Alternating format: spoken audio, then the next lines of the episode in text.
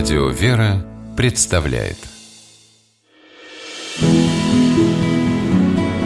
Имена, имена милосердие.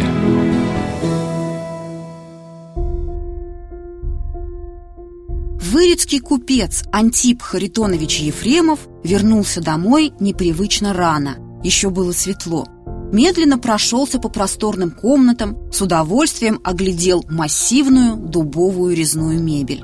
Вдруг он увидел в своем кабинете свет. Кто бы это мог быть? Он осторожно заглянул в дверь. Его старший шестилетний сын Ванятка, утонув в огромном кожаном кресле, с упоением читал огромную книгу. Антип Харитонович прищурился, чтобы разглядеть название.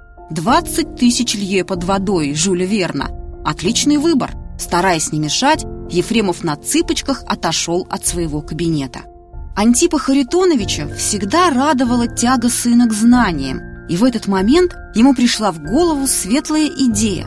Почему бы не построить в Вырице школу, в которой Ваня мог бы учиться? Хотя Антип Ефремов был человеком состоятельным и вполне мог позволить себе обучать своих детей в Петербурге или даже за границей, но гораздо больше по душе ему было создание школы для всех вырицких ребят.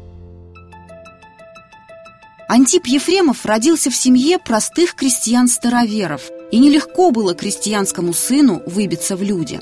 Однако всю свою невероятную энергию и незаурядный ум Антип Харитонович вложил в решение этой задачи и весьма преуспел. Связав свою судьбу с лесом, Ефремов арендовал под Вырицей лесопилку, занялся заготовкой и продажей леса и вскоре стал очень крупным лесоторговцем – Казалось бы, он достиг того, о чем мечтал.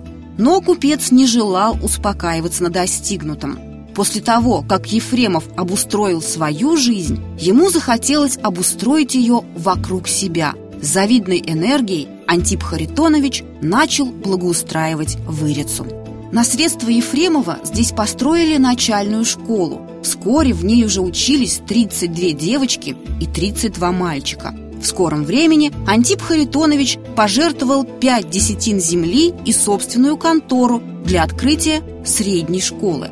Дело решилось в рекордно короткий срок. Уже 19 сентября 1910 года после молебна Вырицкую среднюю школу объявили открытой. Кроме общеобразовательных предметов, здесь преподавали бухгалтерское дело и товароведение.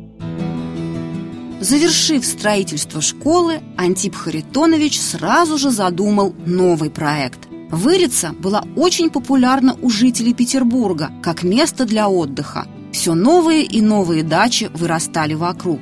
Некоторые горожане жили на свежем вырезком воздухе по полгода. Все больше чувствовалась необходимость в строительстве собственного храма. Тогда Ефремов заказал проект новой деревянной церкви инженеру Котовичу. Вскоре она была построена и освящена во имя первоверховных святых апостолов Петра и Павла. Также Ефремов поучаствовал в строительстве храма в активно застраиваемом поселке Княжеская долина. Это западная часть современной Вырицы. Красивейшая деревянная церковь в честь Казанской иконы Божьей Матери была возведена здесь 1914 году. Именно в этом храме потом служил великий подвижник XX века преподобный Серафим Вырицкий. Сын Антипа Харитоновича, известный советский писатель-фантаст Иван Ефремов, унаследовал милосердное сердце отца. Он не мог пройти мимо чужой беды. Его жена говорила, «Главное, что в нем было и что руководило всеми поступками, это доброта – в нашем доме всегда было очень много людей, и он помогал всем буквально, чем мог, в том числе и деньгами. Помогал даже осужденным, хотя это и было опасно. Жители Вырицы не забывают о своих милосердных земляках. 2 октября 2004 года в Вырицкой поселковой библиотеке открылся музей. Его экспозиция посвящена выдающемуся писателю и ученому Ивану Ефремову. Есть в музее и зал, посвященный отцу Ивана, благотворителю Антипу Харитоновичу.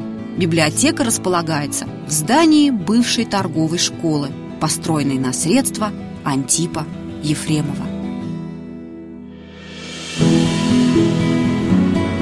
Имена, имена милосердие.